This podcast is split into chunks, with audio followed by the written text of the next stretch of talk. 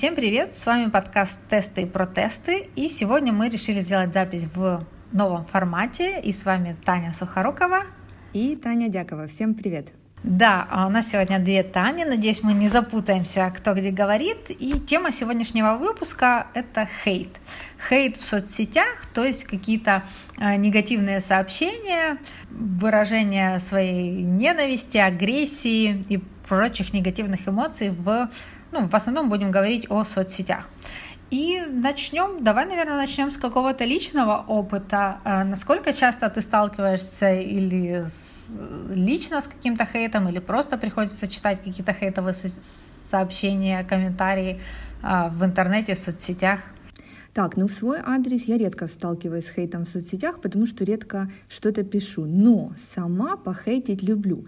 Причем делаю это не открыто, а так э, я латентный хейтер.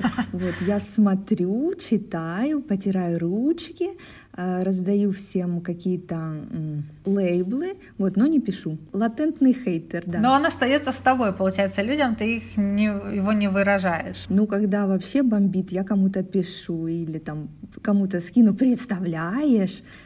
Вот как-то так. А у тебя как с этим? Кстати, да, а, я тоже не сталкиваюсь лично с хейтом. Ну, мне кажется, это и закономерно. В основном люди, у которых более широкая аудитория, они сталкиваются с хейтом, а когда у меня в основном в друзьях во всех соцсетях люди, которых я лично знаю, поэтому хейта не так много. Но э, саму иногда, да, меня бесят некоторые сообщения или некоторые даже аккаунты. Кстати, мне кажется, есть даже такой вид досуга, знаешь, когда заходишь на, на аккаунты какой-то hate search, такой поискать, похейтить э, людей, возможно, которых ты замьютила или вообще от которых отписалась, взгляды которых не разделяешь. Вот у меня есть количество аккаунтов и э, есть друзья, которым я могу на разные темы кидать, посмотри вот этот вот пост, посмотри. Но мы, да, внутренне так э, можем похейтить какими-то едкими комментариями пообмениваться, но людям я не пишу. И вот тут вот мы с тобой, наверное, совпадаем, что мы людям в комментарии не идем, и мне, например, всегда интересно, что движет теми людьми, которые все-таки идут. И, наверное, э, именно поэтому мы с тобой выбрали эту тему. И, и я знаю, мы с тобой сидим в разных соцсетях. У тебя это в основном, да, Facebook и Instagram? Э, да, да. А ты где сидишь? Я, у меня еще TikTok, и сейчас добавился mm-hmm. Clubhouse. А, вот. И мне вот, например, эти две соцсети интересны тем, что а, TikTok, мне кажется, это соцсеть, которая живет на хейте. А, у них, я не сильно вникала в их правила монетизации, но, насколько я знаю, у них там даже был фонд, там 200 миллионов, по-моему, в прошлом году, в начале года они выделили на то, чтобы сам TikTok платил людям, которые создают контент у них на платформе, и у них же есть система рекомендаций. Вот я мало на кого подписываюсь в ТикТок, я часто захожу и смотрю эти рекомендации. И в рекомендации часто залетают как раз видео, которые очень раздражают. И там можно найти э, действительно много каких-то каких-то маргинальных личностей, каких-то э, женщин вот действительно очень раздражающих. И они будут специально там как-то некрасиво вызывающе танцевать. И сами они говорят, что э, ну, чем больше у тебя комментариев, чем больше угу. э, у тебя внимания, тем больше вероятность, что ты залетишь в рекомендации. И получается, что TikTok для меня это, ну, это та сеть, которая э, получается, ее правило игры это вызывать как можно больше хейта, потому что, э, мне кажется, хейтовые комментарии более вероятно напишут, чем какие-то добрые. И в то же время сейчас вот недавно появившийся Clubhouse, как они заявляют, с нулевой толерантностью к троллингу, где можно, если кто-то кого-то начинает троллить, э, в этой соцсети аудиосообщений, там можно зарепортить. И вот мне интересно, действительно ли это будет такое прям чистое место, э, где не будет хейта, не будет троллинга, в отличие от ТикТока. Слушай, очень интересную ты штуку рассказала про ТикТок. Я не знала такой особенности. А, я просто слышала, что да, вот там в последнее время у нас э, там даже на постсоветском пространстве да, начали хотя бы э, ну, говорить о том, что буллинг, хейт-спич — это ненормально, и вот основная аудитория э, ТикТока — это подростки, Вот, и я знаю, что TikTok инвестировал достаточное количество финансовых ресурсов в борьбу с буллингом, и Инстаграм тоже, а тут, э, ну, как бы вот ты говоришь, что очень много, да, вот каких-то таких mm-hmm. провокационных видосов как раз и попадают в рекомендуемые. А относительно Клабхауса, знаешь, я сразу так, ну, э, думаю, это что будет так, э, сэр, сэр, да, и такой виртуальный поклончик, и шляпу снимаешь, просто другой этого не видит, потому что это аудиосообщение. И знаешь, ну, как бы мы же живые люди, и это нормально, как бы, ну, ненавидеть. Просто, конечно, в сетях это вообще ну, нет никаких предохранителей. Uh-huh. Есть э, такое понятие, как э, эффект расторможения в, в сети онлайн disinhibition эффект, и он как раз э, ну, вот, э, говорит о том, что почему вот эти предохранители э, слетают, потому что нет синхронности. Я посмотрела видео, покидала своим подружкам. Мы придумали самый едкий комментарий, и я его запостила. Потом мне кто-то ответил, и я могу там через неделю еще сгенерировать самый, самый злой ответ и выложить его. И вот опять-таки ты говорила о том, что там, я не сталкиваюсь да, с uh-huh. хейтом да, в свой адрес, потому что люди, которые на нас подписаны, они-то нас знают, и мы их знаем, грубо говоря, знаем, где их найти и куда ударить в ответ по больному. А да, когда ты не знаешь, кто этот кон- конкретный человек, и у тебя есть такая маска конфиденциальности, то тут предохранители слетают. Не, не знаю, как Клабхаус э, будет с этим бороться. Они же там не будут по уровню осознанности. Пройдите 10 психологических тестов, и потом мы вам дадим инвайт. Но интересно, посмотрим, что с этим будет. Ну да, я думаю, просто новые соцсети, новые платформы, и они сталкиваются с, а, в принципе, сейчас, да, соцсети уже ну, можно сказать, давно возникли, я не знаю, уже больше 10 лет, да, получается. Uh-huh. И сейчас только вырабатываются какие-то правила поведения, и в Клабхаусе, насколько я понимаю, они не будут э, на каждого человека смотреть, там, булил ты кого-то, говорил какие-то, там, использовал речь ненависти или нет, они просто смотрят на массовость того, сколько жалоб на тебя пришло. Но обратная сторона этой медали это то, что, например, какие-то активисты, правозащитники, они могут наоборот от как раз э, людей, которые не разделяют их взглядов, они могут тоже подвергаться таким mm-hmm. массовым эм, атакам, и из-за этого тоже могут терять свою платформу для высказываний. Но я согласна с тобой, что вот эта анонимность, невидимость, физическая дистанция, э, она людям развязывает руки. И э, для меня, знаешь, еще что интересно, э, в принципе, эти соцсети это место, где сходятся, мне кажется, очень многие наши роли, то есть мы все в жизни, мы где-то работаем, с кем-то мы отдыхаем, э, с кем-то живем, мы чьи-то дети, чьи-то внуки, и вот э, в каждой ситуации мы играем какую-то роль. Сейчас я не про неискренность, а скорее о каких-то э, правилах поведения, которые мы все уже усвоили, и с одними людьми мы общаемся одним способом, с другими другим. И, э... это ты про суперэго, по сути, говоришь, что вот есть нормы? Даже не, не только там о нормах, а о том, что, например, э, если ты на работе, ты вряд ли будешь э, делиться личной жизнью. А если ты э, в личной сфере, ты вряд ли будешь пытаться, например, возможно, приложить столько усилий к организации каких-то моментов. Я имею в виду то, что в mm-hmm. разных обстоятельствах разные черты проявляются, а в соцсетях это соцсети это то место, э, где наши роли очень пересекаются. И когда ты смотришь э, какая-то, знаешь, э, вся какая-нибудь милая женщина, которая постоянно всех поздравляет там с воскресеньем или какие-то такие милые посты, а потом она, ну, какой-то такой хейт-спич вываливает, э, когда она не согласна, или даже твои знакомые, которых ты знаешь совершенно с одной стороны, и потом ты читаешь их комментарии, у меня просто есть такой случай, Сейчас скажу, я не знаю, оставлю это в подкасте или нет, но у меня есть коллега, которая очень любит троллить и хейтить в комментариях. Э, это достаточно жесткие, едкие, хлесткие комментарии. Э, когда я с ней обсуждала, она сама говорит, я их пишу, а потом отписываешь, я не читаю, что мне отвечают. Ну, потому что понятно, что на такие комментарии ничего хорошего тебе не прилетит в ответ. Э, и я вот недавно с ней встречалась и спрашивала, почему она это пишет. Она говорит, ну, знаешь, так сидишь за едой, там настроения нет, ешь там ланч, раз выплеснул, и все, пошла дальше в хорошем настроении. То есть для нее это, я так понимаю, способ разрядки, при том, что в жизни этот человек достаточно, на мой взгляд, ранимый. Mm-hmm.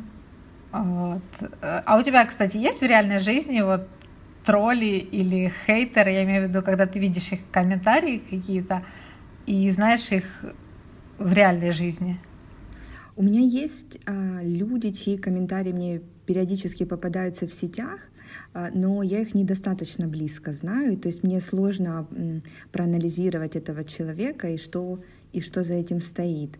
Но, но я согласна, что ну, для того, чтобы сделать какое-то действие, написать, например, тот же э, комментарий, для этого нужно какое-то количество энергии, какое-то количество сил.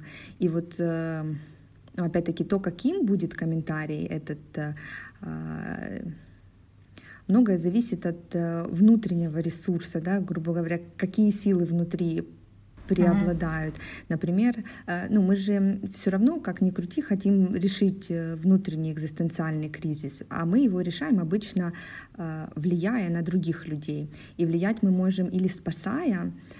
У меня есть попугай. А, и есть попугайчья группа. А, и это поразительно. А, то есть ты там выкладываешь, например, там фотографии своего попугая, и тут тебе начинают причинять добро и говорят, да что же у вас за веточки не такие, у вас клетка не такая, вы же клетку переставьте, вы сделаете то-то, все-то. И вот люди в очень агрессивной манере начинают тебе причинять добро. Это одна грань. И есть вторая грань, когда э, люди э, наставляют тебя на путь истины более агрессивным способом. Да? Ты плохой, и вот мы сейчас тебя уничтожим, разрушим тебя плохого, а ты потом вдруг станешь хорошим, там, не знаю, станешь mm-hmm. вдруг другой версией себя. То есть я как бы не встречаю людей, которые вот в моем близком окружении активно ведут себя в соцсетях, поэтому не могу прям такую детальную характеристику дать, но Угу. Вижу просто одна группа да, с попугаями, они все друг другу желают добра, но при этом как бы говорят тебе, ты же плохая хозяйка попугая, мы сейчас тебя сделаем хорошей. В плане вот этой мотивации, на самом деле это то, что меня всегда останавливает от того, чтобы писать комментарии. Я всегда думаю, а для чего? Ну, исправить человека, научить его жить, ну и сразу, когда я понимаю, что да, моя цель это показать, как жить правильно, ну для меня это сразу, ну, come on, я не буду этого делать, я не буду это писать, потому что, понятно, это абсурдная мысль. А может быть и зря, потому что э, человек, который может э, написать как-то гигиенично, э, не обидев каким-то конструктивным путем, чтобы породить в другом человеке внутренний диалог, да, нас как-то остается в меньшинстве. Ну, мне кажется, если тебя это э, действительно раздражает и действительно цепляет, сложно э, как-то э, это гигиенично, как ты сказала, высказывать. И с другой стороны, там, ну, это же тоже я буду причинять добро догнать и осчастливить. Ну, кстати, да, хотела добавить, что когда я ресерчила, например, черты людей, вот, которые пишут какие-то комментарии, ну, да, буду называть хейт спич, хейт комментарии, потому что комментарий ненависти как-то коряво звучит. Э, и вот, когда искала, какими чертами э, характера они обладают, там как раз вот э, указывались низкая доброжелательность, то есть, в принципе, какое-то такое доброе отношение к миру, оно отсутствует. Низкая осознанность, то есть я думаю, там mm-hmm. люди не задумываются, зачем они это делают. И высокая экстраверсия. Люди, у которых есть вот потребность сразу это выплескивать наружу. А, но с другой стороны, есть действительно, мне кажется, тролли, э, которые вот именно от негативных эмоций они получают какую-то подзарядку. Это вот э, какие-то или нарциссы, или какие-то психопаты. Вот такие какие-то типы, возможно, садистические личности. Тоже я находила исследования, да, что вот э, исследовали личности э, троллей, вот таких самых злобных, и действительно у них очень высокие показатели по, и по психопатии, и по садизму, и по нарциссизму, и в плане макиавелизма, то есть такой культура грубой силы и пренебрежения нормами морали. У них по этим всем параметрам довольно высокие показатели. Ну, я однозначно соглашусь с этим. э, утверждениям. И мне кажется, тоже немаловажно упомянуть еще о том, что по мере того, как э, общество становится более нормализированным, где появляется все больше и больше социальных норм, а, тем больше рождается а, запретов. И, соответственно, рождается какое-то внутреннее напряжение, вот тот же троллинг, да, это страх на самом деле, да, страх, что меня настоящего увидят, а, там, не знаю, понятно, что есть очень много заряда негативного который я не могу выплеснуть, у меня нет легального способа для этого, я боюсь, что меня разоблачат, поэтому я прикроюсь чем-то и буду едко шутить об этом. Или же тот же hate speech, когда тоже вну, много внутреннего напряжения, да, ведь у нас же сейчас э, такое поколение э, невротиков, да, э, так нельзя, сяк нельзя, много каких-то рамок, и поэтому, да, вот в соцсетях это все, конечно, выплескивается, и даже если ты там не психопат, не нарцисс, то все равно ну, невроз — это такая еще одна пандемия нашего поколения, и это тоже играет не последнюю роль. Еще, мне кажется, причиной вот этих вот э, негативных комментариев может быть э, низкая толерантность к фрустрации. А фрустрация это какое-то разочарование, и вот когда человек не способен справляться с этим разочарованием. Э, ведь по сути э, воспитание ребенка заключается в том, чтобы научить его переносить а, вот эти вот постоянные разочарования. Сначала в той мере, в которой ребенок может, и потом все больше, больше, больше. То есть как, как не бросаться сразу удовлетворять все потребности, потому что ребенок с удовлетворенными всеми потребностями и э, сразу же или даже раньше, чем они возникли, э, на самом деле ни, ни к чему хорошему это тоже не приводит. И как раз мне кажется, вот люди, у которых либо все потребности сразу э, удовлетворялись, либо наоборот, э, люди, которые не знают, как это, когда э, удовлетворяются потребности, вот у них, мне кажется, может возникать а, вот эти вот разочарования, и оно настолько всепоглощающее, что а, они не могут с ним справиться, им уже нечего терять, и они начинают а, выплескивать его хотя бы ну, таким способом, хотя бы в комментариях.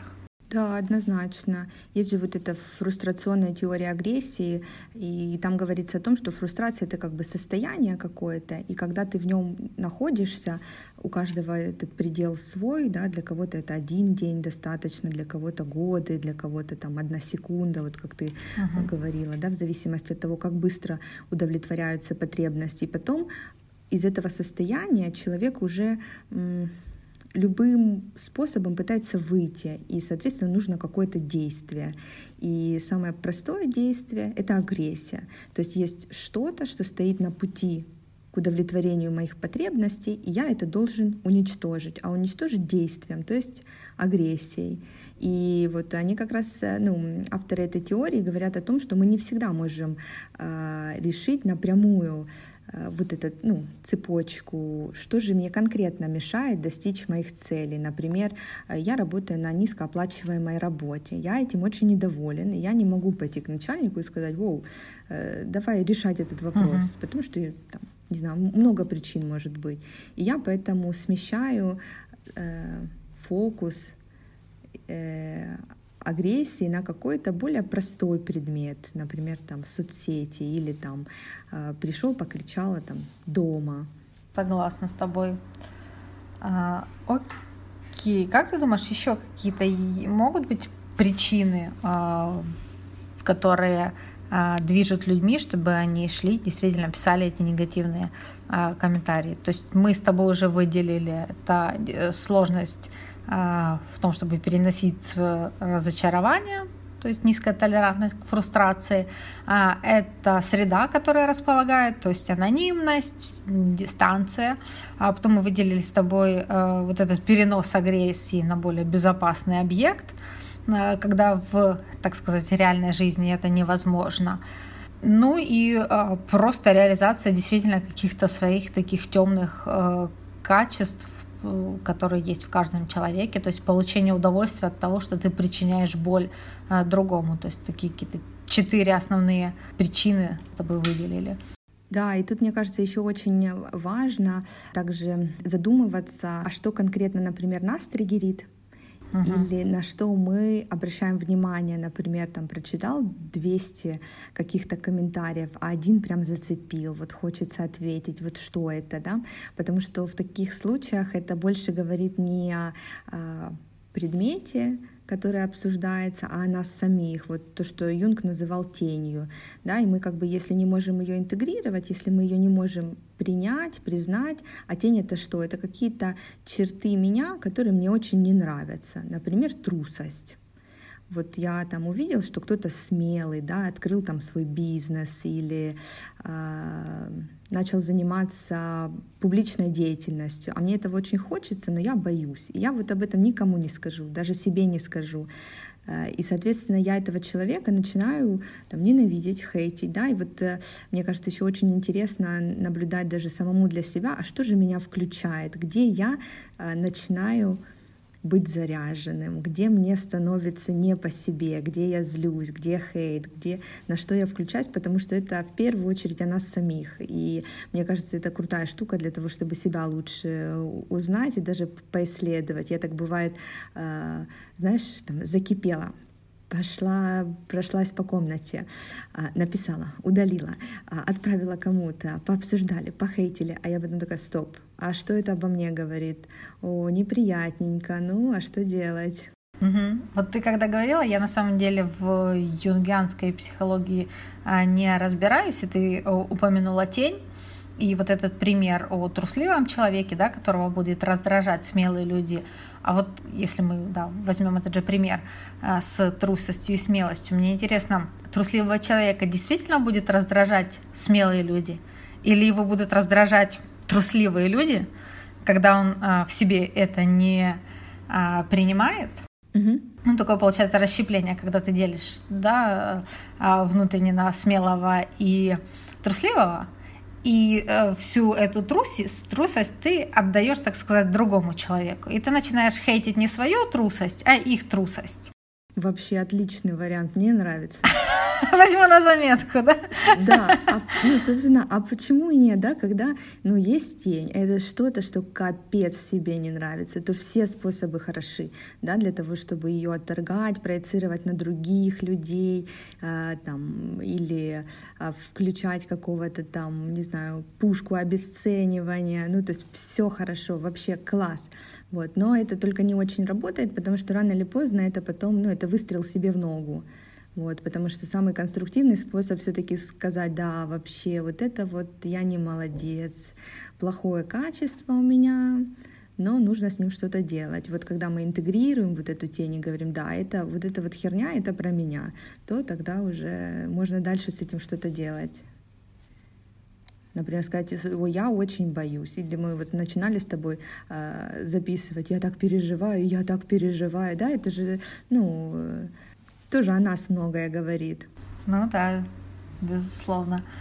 А, а вот ты в себе замечала какую-то тенденцию, что тебя а, триггерят, и то есть у тебя вот этот вот а, механизм хейта запускается от какого-то определенного типа а, постов, комментариев, ну, в общем сказать, можем сказать, контента, да, меня триггерит очень, а, когда я, например, вижу, что некомпетентные люди мнят себя экспертами. Сейчас это очень легко, очень много информации. В принципе, достаточно а, прочитать а, книгу «Мужчина с Марса, женщина с Венеры», чтобы начать принимать клиентов и открыть личную практику терапевтическую. Вот я когда вижу вот такое, меня очень это триггерит, потому что я восхищаюсь э, этим слабоумием и отвагой.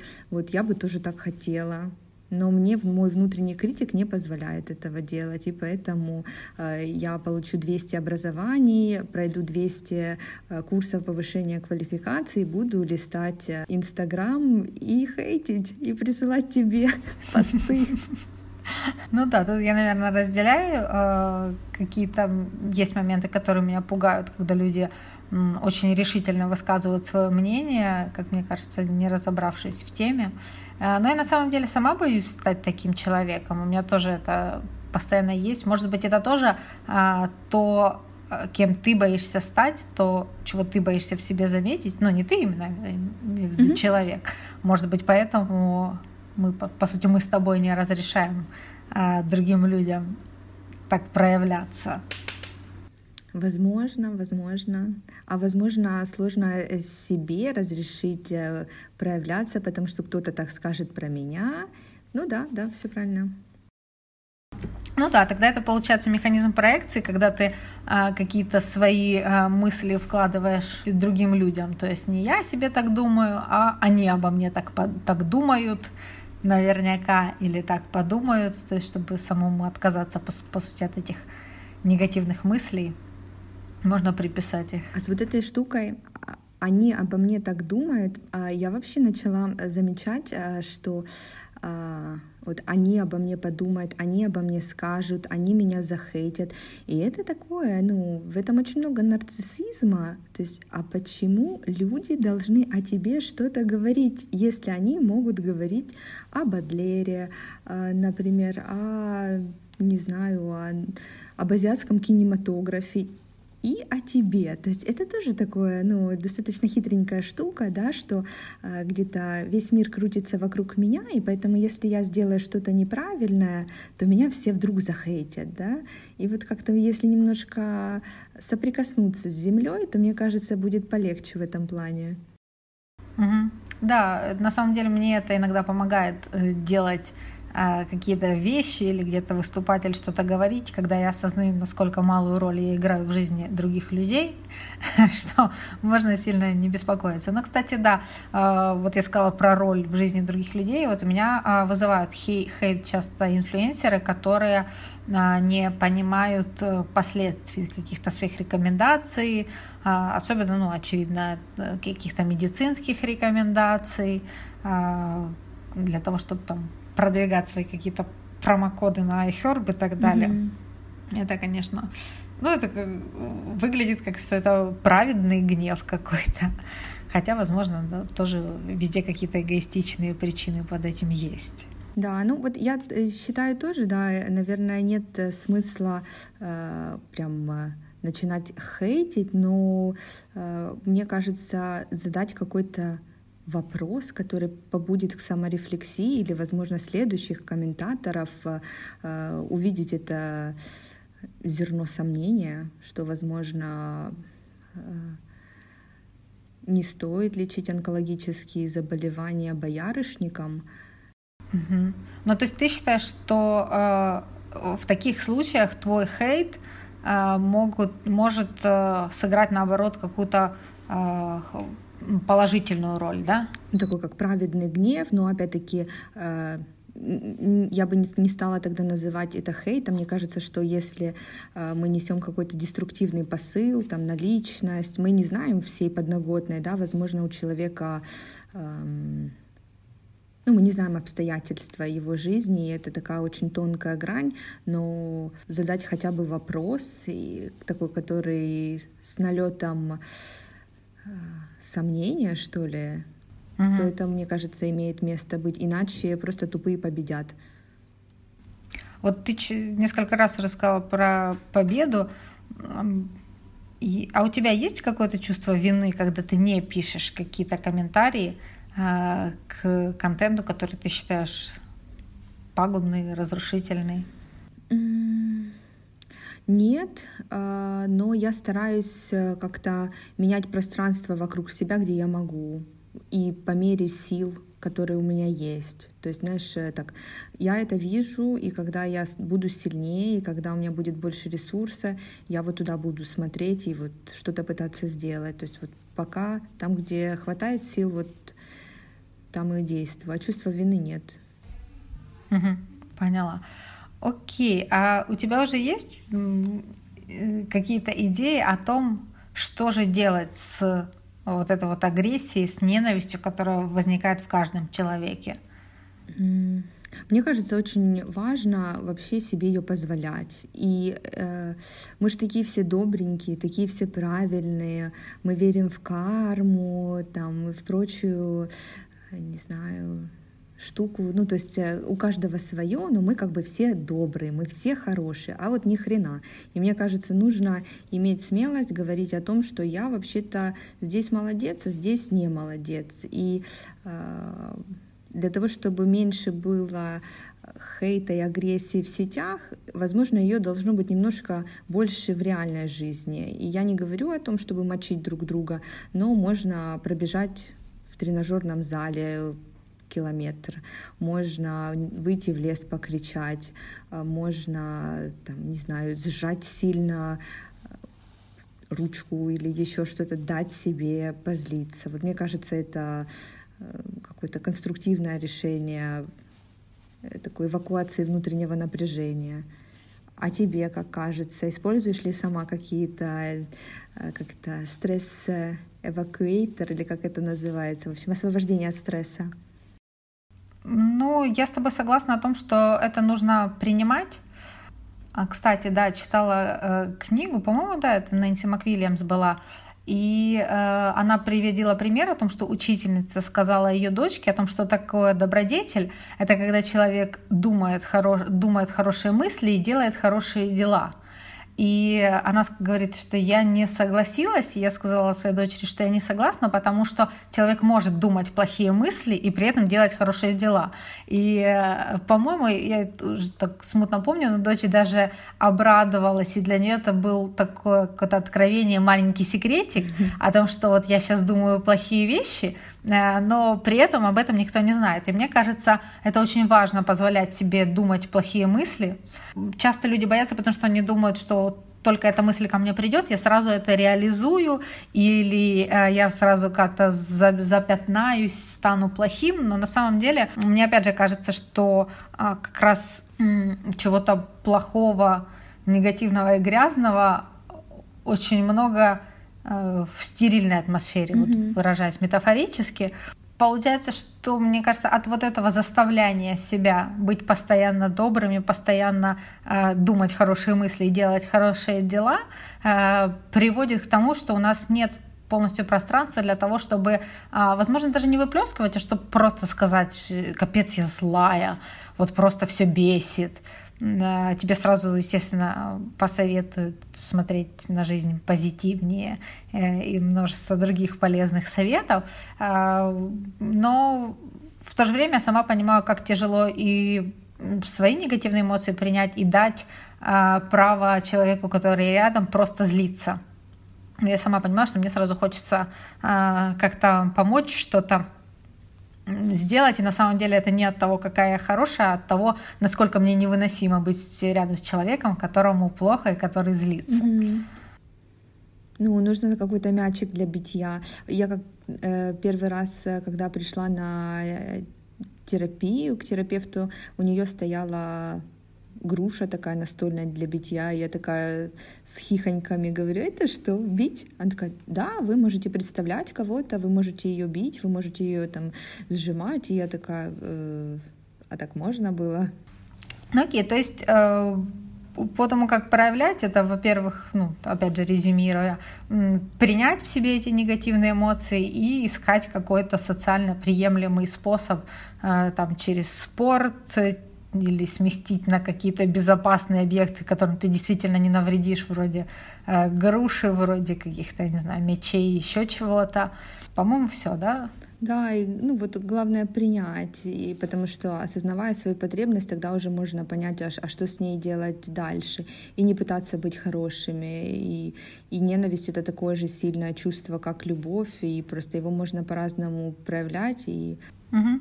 Ну, мне кажется, тоже, да, э, какая-то агрессия, ненависть, как эмоции, они э, могут иметь какую-то созидательную силу для того, чтобы разозлиться, встать и сделать.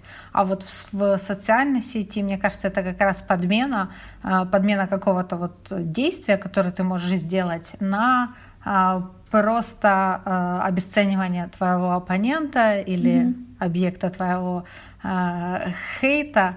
Ну, то есть это действительно не ведет ни к чему созидательному. Да, вот ты круто говоришь, что это уводит фокус. И вот опять-таки, если э, задумываться, а почему я сейчас включился, что это было вообще обо мне, что, что я в себе не, не принимаю или что я отвергаю в себе, и пойти сделать. Вот это, мне кажется, вообще самый крутой вариант. Uh-huh. В книге «Анатомия человеческой деструктивности» Фром выделил вообще две, два типа агрессии. Вот он говорит о том, что есть доброкачественная агрессия, когда на меня напали, и я буду защищаться.